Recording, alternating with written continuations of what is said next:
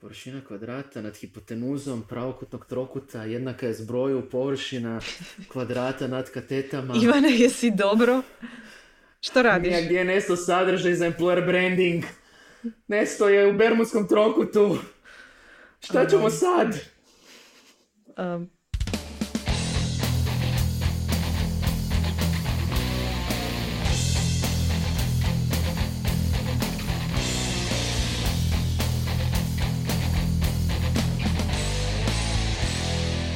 Dobrodošli u novu epizodu Netokracija podcasta. Ja sam Ivan. ja sam Mija. A danas ćemo pričati o employer brandingu ili ti kako se predstaviti kao dobar digitalni poslodavac u 2020. Ali prije toga da biste bili dobar slušatelj i gledatelj, znate što trebate napraviti. Kliknite na taj subscribe button ako ste na YouTube-u ili naravno nas uh, zapratite na Apple Podcast, Google Podcast, Spotify ili svim drugim platformama na kojima ovo objavljujemo, pa i netokracija newsletteru i sve a onda možda možete poslušati ovu epizodu kako bi... možda. Možda, kako možda, si strog. ne, jako sam strog i mislim da treba biti strog, uh, posebno prema poslodavcima, mislim ja i mi smo poslodavci. Imamo, imam osjećaj da imamo tu sreću što uh, kao jedna uh, mala medijska operacija koja zna raditi sadržaj, um, da je malo lakše raditi sadržaj tiče employer brandinga i predstavljati se kao poslodavac kada trebamo. Tako da ono, jedan, jedan od najzabavnijih trenutaka mislim da je bio onaj kad smo sjedili, ako se ne varam, u kafiću hotela Osijek i pisali oglase za posao. Mhm. I trudili se da što bolje prikažemo što se radi u netokraciji, kako se radi. Um, i ono, dobro su prošli, nikad nismo zapravo imali problema da nam se ekipa javi, ali staje na tržištu je malo drugačije. Znači, vlada je jako veliki, jako veliki, jako, jako veliki deficit. Da, mislim da je puno lakše raći novinare, dobro možda ovako specifične novinare kakvi nama trebaju malo teže, ali može se. Ali u nekim branšama postoji puno veći izazov i kako kažu neki poslodavci, poslodavci su si sami krivi pa se sad moraju prendirati. Šalim se, nisu naravno samo poslodavci krivi, krivi je i, e, i stanje na tržištu rada i puno drugih nekih vanjskih okolnosti, ali i činjenica stoji da se neki poslodavci sad moraju malo potruditi više oko svog ne nužno imidža, nego mm, onog sadržaja koje predstavljaju o sebi prema javnosti i to ne prema krajnjim korisnicima, kupcima, klijentima i tako dalje, nego prema samim osobama koje bi potencijalno kod njih radile. Dakle, jedna potpuno nova vrsta marketinga, brendiranja, komunikacije, što god, za mnoge od poslodavaca da ja bi išao korak dalje, mislim da svi poslodavci moraju potruditi, jer i oni koji rade nešto dobro i kvalitetno, a ima oni koji se zaista trude već godinama u employer brandingu i, i vlastnom predstavljanju, um, što na svema poslova, što na konferencijama, što na društvenim mrežama, što puta možda netokracije, um, moraju napredovati, inače će u jednom trenutku stagnirati. I to neće baš biti dobra opcija za njih. Nekada je radilo to da jedno odete na sam za poslove, malo se predstavite i super, nekada ste mogli staviti oglas za posao, dati osnovne informacije, nije bilo ni toliko možda konkurencije, posebno za digitalne talente. Danas je nešto drugačije i upravo zato smo i osnovali i uh, konferenciju Employer Branding Zagreb koja se održala krajem prošle godine, koja je bila puna. Zašto? Jer svi se time bave. Znači HR i marketing i vodstva firmi se bave uh, employer brandingom, odnosno recruitment marketingom. A ono što je meni jako zanimljivo je zapravo da recruitment marketing i employer branding je i u svijetu i u Hrvatskoj još na relativno niskim razinama, usporedno s nekim drugim branšama marketinga općenito. Znači, jednostavno stvari koje se sad rade su otkrivanje nečega novog. Um, isto tako ljudi koji se time bave, u dosta slučajeva odjeli za ljudske resurse, jednostavno ne znaju ni taktičke, ni strateške pristupe u osnovi marketingu i sadržaju i onda je to cijeli jedan novi izazov. Ja bih samo razbila jedan mit odmah na početku jer mnogi koji su izvan marketinške struke e, često na pojmove kao što su branding, employer branding, marketing i tako dalje e, im pada mrak na oči jer smatraju to nekakvom prodajom magle, prodajom nekakvih laži, uljepšavanja i tako dalje. Što se tiče brandiranja za zapošljavanje. Ovdje je iznimno važno dobro poznavati svoju ciljanu skupinu. Imamo primjer developera, posebice senior developera, koji ne podnose ništa od onih uljepšanih sadržaja koji se nude putem oglasa za posao ili nekim strani, nekih stranica karijera. Recimo, istraživanja su pokazala da njih zanimaju konkretne stvari, konkretno koju će imati plaću, konkretno na kojim tehnologijama će raditi i konkretno koji su uvjeti rada. Ali to je samo jedna ciljana skupina koja ima svoje specifične prohtjeve. I tako je ciljanoj skupini se ne može prodavati od ping pong stola pa nadalje, fleksibilnih fleksibilnog radnog vremena i sve ono što ta skupina ne podnosi ni vidjeti u oglasu za posao. A to je ono što, što je zapravo bit ovakvog brendiranja za poslodavce. Moraju dobro poznavati svoju e, ciljanu skupinu kojoj se obraćaju i onda e, njoj ponuditi ono što ona zapravo treba. Tako i to je opet, kao što si rekla, bitno znati publiku. Jedna stvar obratiti se nekim novim klincima na tržištu, znači na fakultetima i slično. Drugo je seniorima, treće je uh, mediorima, znači svaka tih skupina ima neku su specifičnost i ono što se najčešće događa je da se ta skupina ne istraži. Nego se primjerice recruitment marketingu i employer brandingu pristupi kao consumer marketingu ili B2B marketingu, što ima neke možda poveznice kod nekih specifičnih situacija, ali generalno nema veze uh, s vezom. I zapravo, ajmo probati dati neke konkretne savjete, neke konkretne razmišljanja o čemu biste trebali razmišljati. Ako razmišljate employer brandingu, a siguran sam da razmišljate, bilo da ste HR-ovac, marketingaš, um, ili jednostavno poduzetnik koji treba okupiti tim i nije siguran što napraviti prvo prvi ključan korak je da morate znati uh, svoj unique selling proposition kao poslodavac, odnosno vaš EVP, vaš employer value proposition, što vi nudite. I sad to zvuči jako generično i nažalost većina firmi upravo izlista ono što je i Mija, Mija spomenula. Znači, joj, imamo dobre plaće, imamo dobru lokaciju, zgodne urede, ping pong stol, la la la la la. I onda fino, ako napravite jedan Venn diagram, većina firmi je u nekoj sredini u kojoj apsolutno nema nikakve razlike jednih od drugih i jednostavno da maknete imena firmi, brendove, sve to zvuči jedno te isto. A tako zvuči ljudima koji zapošljaju. To bi bilo dobro istraživanje za napraviti. da usporedimo sve oglase za posao. Ime firme i pokušati pogoditi o koje se tvrtke rade. Ako želite slučajno da organiziramo ovaj kviz, molimo da vas u komentarima napišete da želite napravimo to istraživanje. Uh, imam osjećaj da će ekipa koja se zapošljava reagirati prva. Za hr slično nisam siguran možda. Da. Ali to govori da trebamo raditi na sadržaju, zar ne? I sad jedna stvar koja se um, pokazala jako dobra, kada smo mi recimo radili sa nekim našim uh, partnerima koji su imali izazov u tome da um, skuže, aha, po čemu su oni posebni, je bilo zapravo korištenje design thinking, odnosno design sprinta. Znači da organizirate internu radionicu gdje ćete okupiti sve ključne uh, stakeholdere, odnosno s jedne strane vodstvo firme, primjerice članove uprave ili foundera, neko koji ima neki high level view, neku možda viziju u kojem smjeru tvrtka ide. Uh, I s druge strane, isto što je jako bitno, ljude iz drugih dijelova organizacije, od viših do nižih, koji imaju različite poglede. Uh, jer gledajte, founder čovjek ima drugačiji pogled od osobe koje ste zaposlili prije dva mjeseca, ali isto tako neko može u toj firmi radi šest godina i vidio je puno toga i zna što su prave prednosti ima. A i neko ko se bavi financijama će moći dati objektivno kolika plaća može biti za određenu poziciju. Tako je. I tu ćete naći zapravo stvari, da, i tu ćete naći zapravo stvari za koje možda niste ni smatrali da su za vas posebne, ali zapravo kada pogledate iz aspekta tržišta, iz aspekta onog što vi nudite, i to uvijek ima, bitno imati na umu. Ne smijete gledati samo iz vlastite perspektive. To što vi nešto imate ne znači da to zanima tržište. Prečesto smo dobivali primjerice upite i objave od firmi koje žele predstaviti da imaju neki benefit koji realno nikoga apsolutno ne zanima. Nije, nije jedinstven, nije medijski zanimljiv, nije ljudima zanimljiv, no one cares, sorry. Mm, Ili nam ali, možda nisu znali to predstaviti, po čemu je to jedinstveno. Tako je, tako. I uh, recimo jedna stvar koju bi naveo kao primjer što se tiče netokracije, nešto što je nama jedinstveno, posebno u medijskoj industriji, a dosta i u tehnološkoj, barem za firme koje nisu potpuno remote, je da recimo cijelo ljeto radimo remotely. Znači, netokracija u Hrvatskoj preko ljeta nije u uredu. Znači, jednostavno od ono, prvog sedmog do kraja devetog mjeseca van iz ureda. Osmog. Kraj osmog. Kraj osmog, pardon, nismo toliko dobro izgleda. To si ja ono, wishful thinking i sve ostalo. Joj, da varam kraj devetog. Ali, ali imamo dva mjeseca kada uh, nismo u uredu i to zapravo se ljudima sviđa jednostavno im se sviđa da posebno recimo ako su um, isto iz, iz uh, recimo Istre ili Dalmacije, da jednostavno mogu ići do svojih ili doma na cijelo ljeto, ne moraju biti u vrućem Zagrebu. A ovi koji jesu u Zagrebu primjerice ili u Osijeku mogu pobjeći i ne moraju se brinuti oko toga da li joj sad moram biti u uredu i i slično. Što je zapravo nešto smo uvijek isticali s oglasima za posao i to nije nešto naš core benefit, ali je nešto što je prilično zgodno. Znači to je naš ping pong stol u nekom. Ali jedinstven za nas. Jer nitko drugi nema ping pong stol takav. Um, tako da u svom slučaju vidite koji vam je ovdje uh, EVP i kroz radionicu ga probajte uh, izraziti.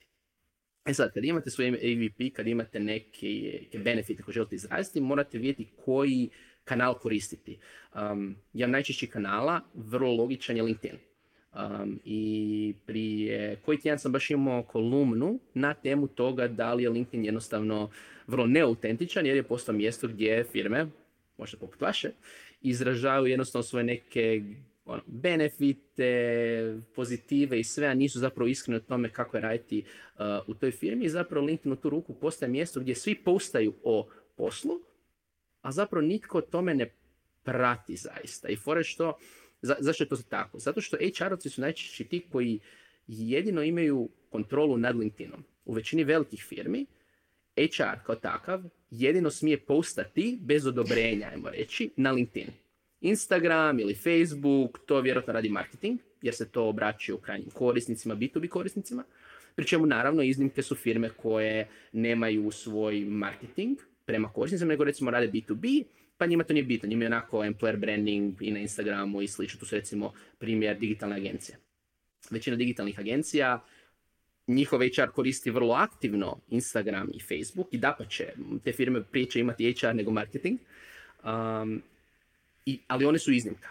Uh, dobri primjeri firmi koji recimo koristite neke pod navodnike alternativne uh, kanale su agencije poput Five ili Infinuma. Infinum konkretno imao kampanju Inflatable Influencer koja je predstavio na uh, Employer Branding Zagrebu. U, link, u opisu podcasta ćemo imati link uh, na članak o tome ali isto tako imamo i velike firme, poput recimo A1 koji isto prošle godine predstavio svoj Instagram profil za predstavljanje rada u A1, konkretno A1 Hrvatska Life. Isto kad, već, kad već spominjemo Infinum, primijetila sam da su se oglašavali na Redditu, baš za zapošljavanje, što je zanimljivo jer Reddit okuplja i developere između ostalog, tako da baš me zanima kakvi su rezultati tog oglašavanja bili. A što se tiče LinkedIna, ja sam malo kolutala očima dok Ivan spominjao tu društvenu mrežu, do, a, za one koji ne gledaju nego slušaju. da, LinkedIn je mjesto gdje jednostavno je prepozitivna atmosfera, pripiše se isključivo o našim o uspjesima poslovnim i tako dalje.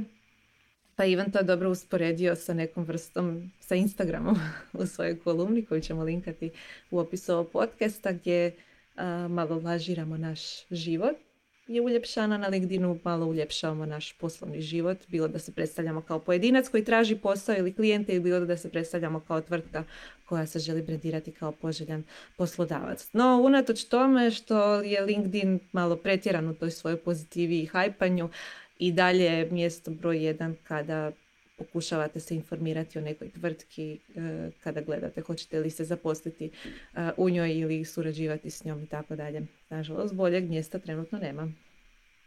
Svakako je default izbor većini firmi da uzmu LinkedIn i kažu ha mi radimo employer branding na LinkedInu, ali čini se da je upravo čak i za većinu zaposlenika to greška. Zapravo treba sagledati sve moguće medije. Od same web stranice i bloga i stranice karijera firme, što su logični neki uh, kanali, ali recimo Instagrama i YouTube-a. Znači recimo u Hrvatskoj putem Instagrama možete dobiti jako velik doseg, slično sa YouTube-om kao video formatom i tu treba jednostavno opet upoznati svoju ciljanu publiku, vidjeti kako se tamo istaknuti i onda iskoristiti taj kanal na način koji je uh, autentičan. Dapače, mislim da će za većinu firmi biti puno jednostavnije imati odvojena kanale za employer branding koje će jako dobro uh, i temeljito koristiti kao što su neki od ovih primjera koje smo rekli, ali opet to bi trebalo proći nekoj internoj radionici, trebalo bi zapravo isto početi stvarati sadržaje za te konkretno kanale. To je možda najveći problem. Najveći na kraju problem nije napraviti strategiju, employer value proposition i ne znam, svašta nešto, nego stvoriti sadržaj koji ima smisla za taj neki medij. recimo ako se netko odluči stvarati podcast, recimo poput ovoga, kao što je recimo Iskon odlučio ne za employer brand nego za internu upotrebu, to ipak traži malo više truda, malo više produkcije um, i tu će zapravo biti ključna i suradnja uh, HR-a i marketinga, ali možda nekih vanjskih partnera koji tu mogu um, pomoći. Ali ako radite svoj employer branding, opet zapamtite, nemojte samo reći eh mi ćemo biti na LinkedInu i to je to, nego probajte razviti neke nove uh, kanale što znamo da će biti jako, jako teško, možda da dobijete odobrenja ako ste u nekoj većoj firmi, ali to je ni način. A stanje tržište je tako da nemate izbora.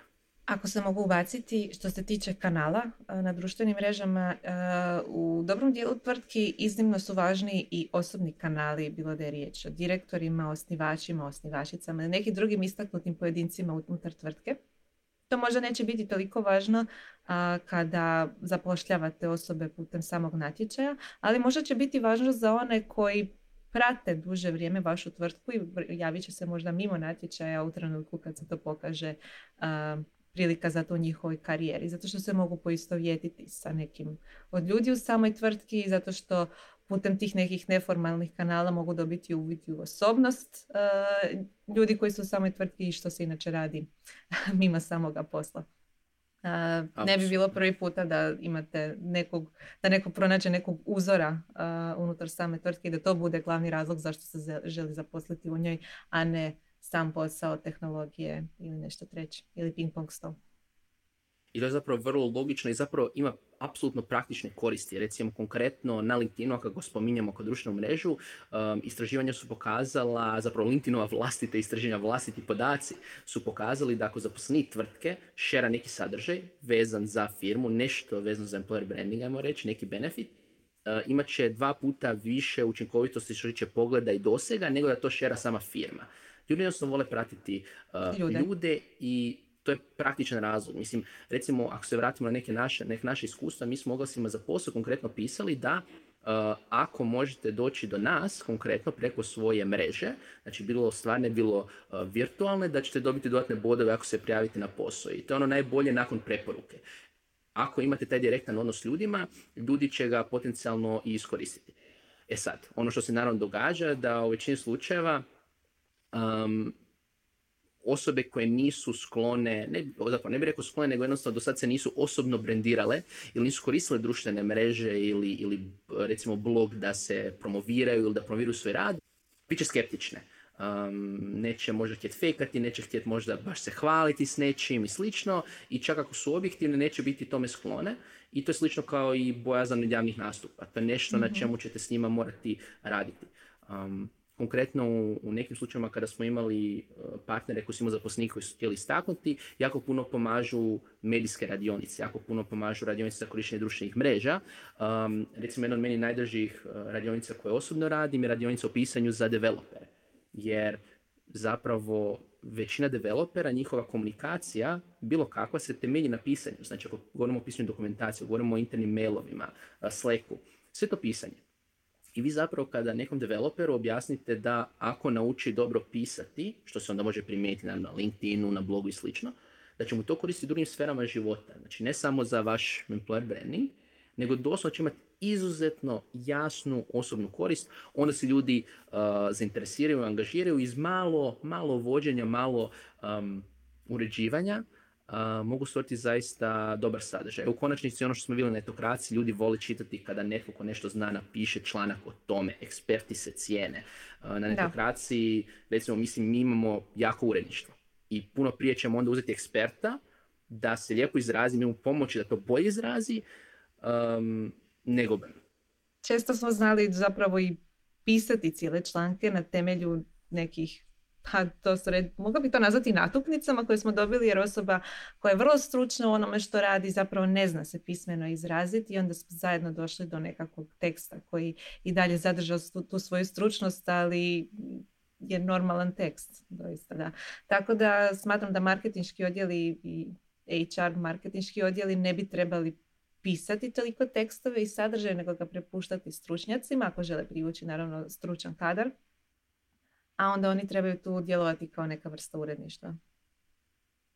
Da, i tu dolazimo do jednog od mojih najdražih fenomena, to je uh, bermudski trokut uh, employer brandinga, gdje zapravo ono, u našem slučaju u digitalnoj industriji um, šef developmenta ili IT odjel ili CTO tko god kaže HR-u, e, daj mi da bavi ljude, HR pita marketing, e, pomogni mi sa sadržajem i sad marketing se ne bavi stručnim sadržajem, HR baš nije isto s njim upoznat, developere ili dizajnere ili neke druge je teško natjerati da nešto napišu jer imaju svoje KPI-eve druge prioritete i on se taj sadržaj nikada ne napiše.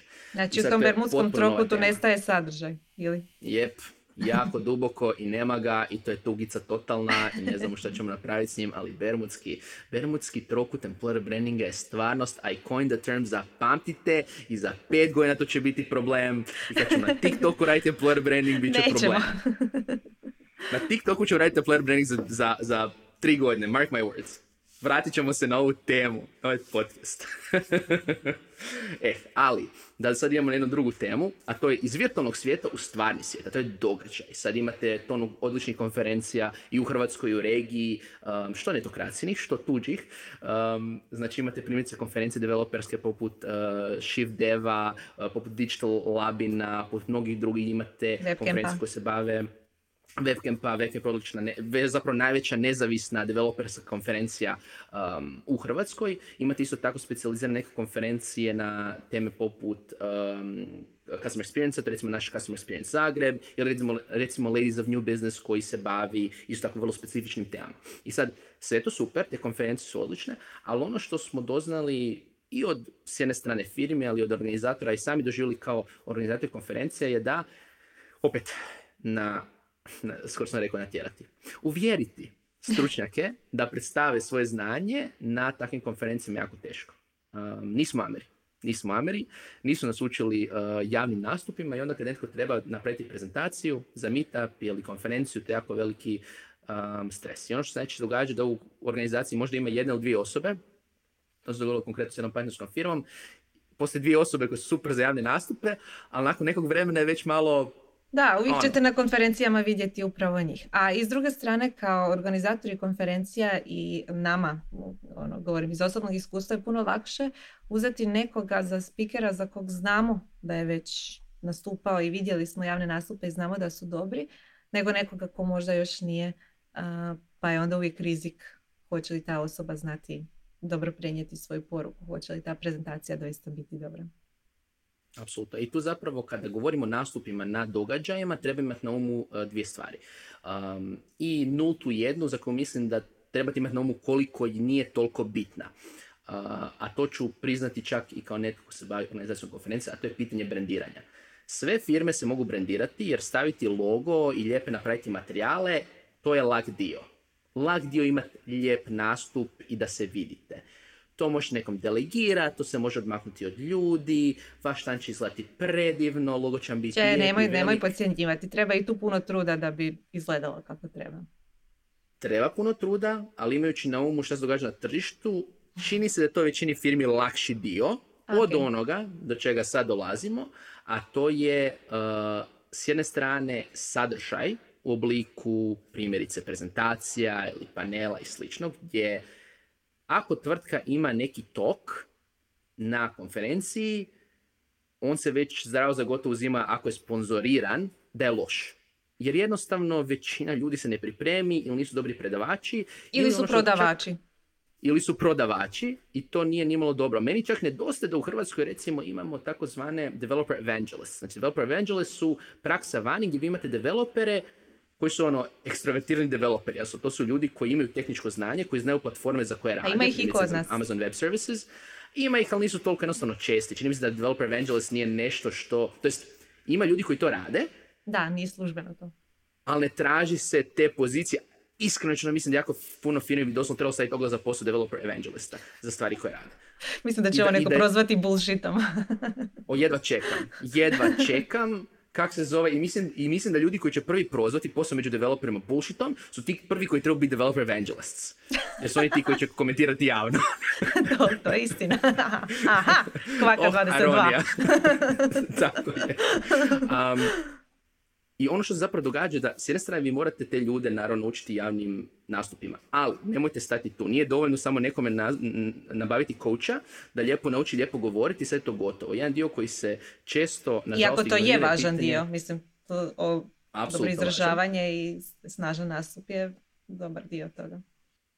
Ali to je zdrava nula, jer šta je fora? Ako sa tom osobom ne, ne, ne razradite dobro njegovu ili njezinu prezentaciju, ako nema dobar flow prezentacije, storyline, to je nešto većina coacheva za javne nastupe ne zna jer ne znaju materiju, prezentacija dalje neće biti dobra. On će možda dobro nastupiti ili ona, ali sadržaj će dalje biti onak. Tako da pogledajte si jako dobro ne samo primjerice vizualnu stranu prezentacije, ne samo javni nastup u smislu lijepog govora, lijepog izražavanja, nego upravo flow same prezentacije. Ne mogu opisati koliko puta smo dobili prezentacije za naše konferencije gdje smo zaista morali ih pretumbati da imaju smisla, mm što opet nije problem, to ćemo vrlo rado napraviti, to je nešto što radimo za svim našim partnerima, za sve naše konferencije, ali volio bi vidjeti da firme i same rade na tome i da mogu se same tu olakšati posao, jer će nastupi biti puno bolji, najgore ako je govornik dobar, a prezentacija je strukturirana na način da niš ne kužite iz nje ili nije prilagođena um, ili nema priču, nema početak i kraj.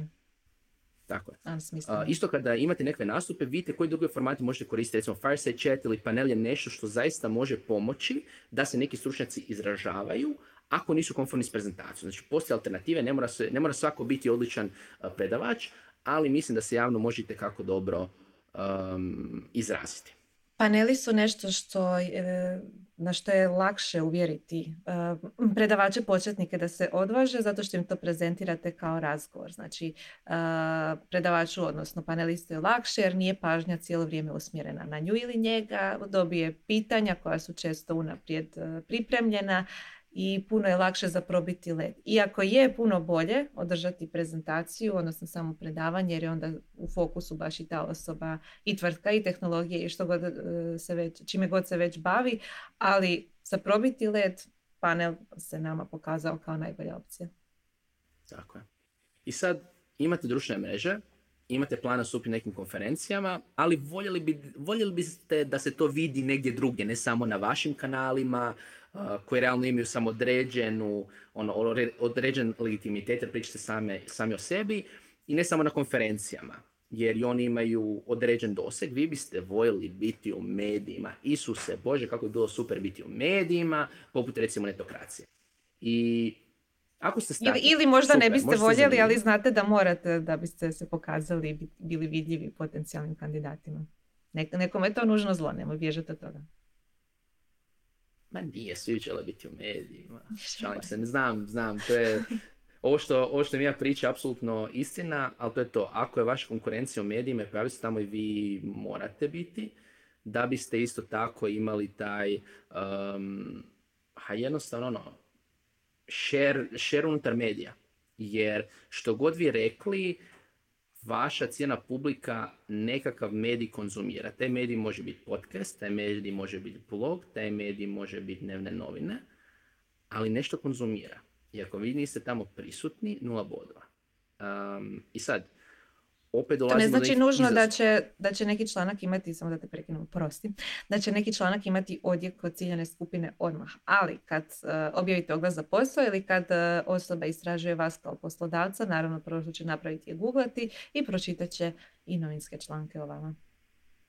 Tako I sad to opet je bitno imati na umu u kakvim medijima ćete se pojaviti. Neki mediji jednostavno su super za neke općenite priče i za neke pozitivne priče, ljudske priče i slično, ali nemaju recimo tu neku stručnu težinu, kakvu imaju recimo stručni mediji poput netokracije. Znači, kada netokracije imate članak koji se bavi područjem nekim tehničkim ili digitalnim marketingom ili startupima, to ima određenu težinu jer se time bavimo i naša cijena publika, koja, koju recimo vi zapošljavate, ili ljudi koji čak ne čitaju inače netokraciju, hoće na bast, kao što je Mija rekla, jer su vas googlali, će znati i vidjeti, aha, da ovaj sadržaj je zaista duboko ide u tu tematiku koja me zanima, dok ćete možda u nekom uh, primjerice lifestyle mediju se moći posvetiti nekom drugom specifičnom benefitu. Ili recimo u medijima poput Super Mama ili nekih roditeljskih medija se možete posvetiti benefitima koji imaju veze uh, sa roditeljstvom. I to je nešto što opet ti mediji imaju legitimitet za tu temu i to uvijek morate imati na umu.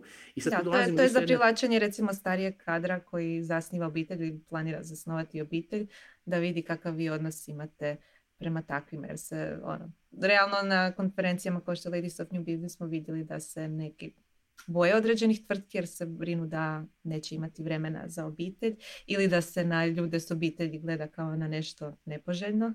A ako se vi prezentirate kao poslodavac koji omogućuje tu neku ravnotežu između privatnog i poslovnog, bilo da je mogućnost rada od kuće, bilo da je postojanje vrtića unutar tvrtke i tako dalje. To je onda benefit koji se komunicira na kanalu kojem si rekao. Da. Um, ono što opet tu dolazimo je, kao, kao što je kod društvenih mreža bio taj i drugih kanala bio izazov između ono HR i marketinga, uh, ovdje dolazimo probleme između PR-a i HR-a. Uh, odnosno, znači, owner odnosa s medijima je PR. Uh, I opet, uh, sad znam da će dosta PR-ovaca reći joj brkano PR-u, Isuse Bože.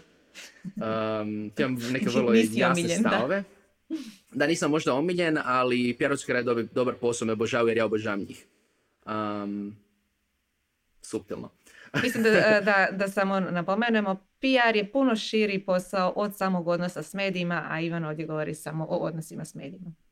Znamo da, da disclaimer, Isuse, prije svakog nastupa na svakoj PR konferenciji ću reći odnosi s medijima. Tako odnosi s medijima. Sad nastavi, sad nastavi, što je problem s odnosima znači, s medijima.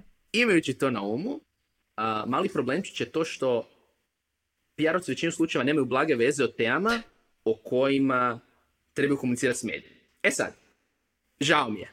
You just don't. Kvalitetni PR-ovci oni s kojima recimo isto netokracija redovito radi, s kojima možemo dogovarati teme i to smo naučili na praksi. I, nažalost možemo ih brojati vjerojatno na prste dvije ruke, ajde. Ajde. To su ljudi koji shvaćaju da za takve teme trebaju stalno biti u kontaktu s ljudima iz stručnih odjela, ali na produktivan način, isto kao što moraju biti u kontaktu sa medijima. Jer velika je razlika ako se vaš primjerice kolega iz PR-a obrati netokraciji na način da pita koje teme su nama zanimljive ili što je aktualno sad, pa zajedno razradimo neku zanimljivu temu, nego ako nama dođe generičan mail i kaže nam se, evo vam ova tema, hoćete, nećete. Gdje u većini slučaja mi ćemo reći ne, nećemo jer nije zanimljivo i sorry. I on će se oni čuditi jako, joj, kako netokracija ne želi pisati um, o tome. Umjesto da su jednostavno možda pitali ljude koji su u direktnom kontaktu s njihovom publikom šta prolazi, što je bilo kinda produktivno, ali nema veze. Ono što je bitno u tom nekom odnosu je da s jedne strane imate kolege u PR-u koji su zaista otvoreni prema stručnim temama, koji su tako znaju prema kojim medijima komunicirati i koji imaju odnose s tim medijima. Znači, odnosi s medijima nije nešto se gradi preko noći i nije slanje PR-ova. Ako... Ili zivkanje nakon PR-ova, hoćete li objaviti naš PR? ne, nećemo. Evo po defaultu, za sve koji, koji me zove na telefon, hoćemo li objaviti, ako nismo objavili, ne, nećemo. I plus, čisto mini rant je letos govorimo o PR-u, ako zovete i pitate hoćete li to objaviti i onda ne pitate zašto, onda stvarno ne radite baš svoj posao. Jer mogli ste doznati, mogli ste dobiti objavu tu, samo da ste pitali zašto i kako. I Ili postoje ljudi koji to rade i svaka vam čast. Svaka čast. Evo, A dobro znaš što, ruku na srce najčešće zovu nekakvi juniori koji su dobili samo svoj cilj nazvati tako dalje. Ali evo, poruka i njima. Pitajte. Reći ćemo vam. Zbog ovakvih stvari me ne volim na PR konferencijama. Rent over. okay. um, ako ste HR-ovac ili founder i želite razraditi lijepe odnose s medijima, svako smijete s njima komunicirati. Jedno pitanje koje smo dobili na jednom, jednog od Employer Branding Zagrebe, da li HR smije kontaktirati medije? Što se tiče stručnih medija, apsolutno. Um, nema tu problema, mislim morate očito uskladiti s kolegama iz PR-a da se netko ne naljuti, ali ne vidim zašto ne biste komunicirali. Da pa će, super je ako recimo koji poduzetnik i kao, ne znam, šef odjela nam se javiti onda kažete, ha gle, nas zanima možda ova tema, itd., itd. Ne znači da će odmah doći do objave, ne znači da ćemo odmah raditi intervju, kolumnu ili nešto, ali vi ćete dobiti neke nove informacije. Kao da recimo razgovarate s klijentom i vi želite vitati informacije da biste bili um, pametni. I zapravo tu je jako, jako bitna ta jako efikasna uh, suradnja između PR-a HR-a i ljudi koji zapošljavaju menadžmenta, jer tek onda zapravo možete shvatiti koje teme mogu proći. Ono što se isto događa je da tvrtke nisu svjesne da su mediji vrlo aktualni. Znači, nekad će neka tema biti jako hot, nekad neće. neke firme su mogle recimo temu oko paušalnih obrta jako dobro iskoristiti medijski, ali nisu. I naravno nisu iskoristili zato što ih je strah iz drugih razloga. Zato što je to osinje gnjezdo. Tako Ali da su htjeli, mogli su iskoristiti na ja isto zanimljiv način, rekao bih. Ali takvih tema je jako puno. Znači, govori se od konferencije do nekih fenomena. Um, znači, isto tako, recimo, sad je upravo izašla vijest da Apple priprema konkurenta Slacku. I sad, ako netko želi komentirati to sa neke strane, poslovno to je super. Ili recimo kada Apple predstavi novi iOS, kad izađe novi Android, kad izađe neka nova tehnologija, tada je vrijeme da se vaši stručnjaci javaju u medije da možda prokomentiraju to. Tako I nam je, treba imati povod. Tako je. I nam zapravo jako zanimljivo koliko često, mislim, češće se mi javimo firmama za komentare neke aktu, njima aktualne teme nego što se oni jave nama. Da, iako vjerojatno raspravljaju međusobno, imaju što reći o tome, ali ne misle, ne znam, da bi trebalo s tim izlaziti u javnost. Da, ili se te konverzacije događaju između ljudi u primjerice nekom odjelu, ali ne u blizini PR ili HR odjela, tako da fino ono zasjednite To je problem opet interne komunikacije. Da, treba se više komunicirati sa samim ljudima koji su stručni i koji rade doista taj posao. Tako je. I sad to je što se tiče nekih odnosa za medije i za kraj kako sve to zapravo dovodi do zapošljavanja. Jer na društvenim ste mrežama, na konferencijama u medijima ste, gdje su prijave? Gdje su prijave Mija? Gdje su prijave? U onom bermudskom trokutu ili gdje? Vjerojatno. Mislim, broj jedan, ovo nije sprint. Nije sprint, ovo je maraton, ovo je igra na duge staze. Um, ono što biste vi trebali raditi je slično inbound marketingu. Inbound marketingu je cilj stvarati uh, bazu kontakata koji će kroz vrijeme postati zapravo kupci, odnosno da vi stvarate bazu ljudi koji su zainteresirani možda nekada raditi s vama ili za vas, a onda kad budete imali neku priliku će se na to javiti. Znači, Mislim da neke manje tvrtke gdje zapošljavanje rade baš i sami osnivači tako dalje se to događa, možda čak i ne ciljeno namjerno i svjesno, ali zapamtili ste neku osobu s kojom ste razgovarali i ona vam je rekla da, ćemo, da ima sad neke drugačije životne prioritete za šest do sedam mjeseci će možda tražiti neki drugi posao, postanete u kontaktu, pa pozovete na kavu, pa dating od prilike. I to uglavnom bude... Vezu, ne Da, i to prilike bude za neke osobe koje su vam bitne, koji su seniori ili ne, na nekim drugim ključnim pozicijama, ali to se nekako izgubi u ovim većim organizacijama. Barem to moj takav dojam. Da, da, da, da. da. Um, tako da imajte to na umu i ono je isto bitno, ako imate neke pozive, oglase za posao slično, integrirajte ih lijepo u svoje društvene mreže i u svoje isto medijske nastupe. Linkajte, ali ostavite mogućnost da netko ostavi svoj kontakt, iako se neće javiti na oglas za posao. Zašto? Zato što tijekom vremena možete slati dodatne sadržaje koje bi mogla, možda mogli biti zanimljivi. Ono što je meni zanimljivo kad kolege iz odjela za koji se traži osoba sami dijele te oglase za posao i ona doslovno traže kolegu. To mi je nekako odmah na, u startu prisniji odnos, odmah vidiš aha, ova osoba traži mene možda da radim s njom, pa ću više proučiti o toj osobi jer me zanima i možda neke stvari koje nisu vezane uz posao. Kakvu glazbu slušam? Možemo li funkcionirati u istom radnom prostoru 8 sati na dan i tako dalje. I te su stvari bitne.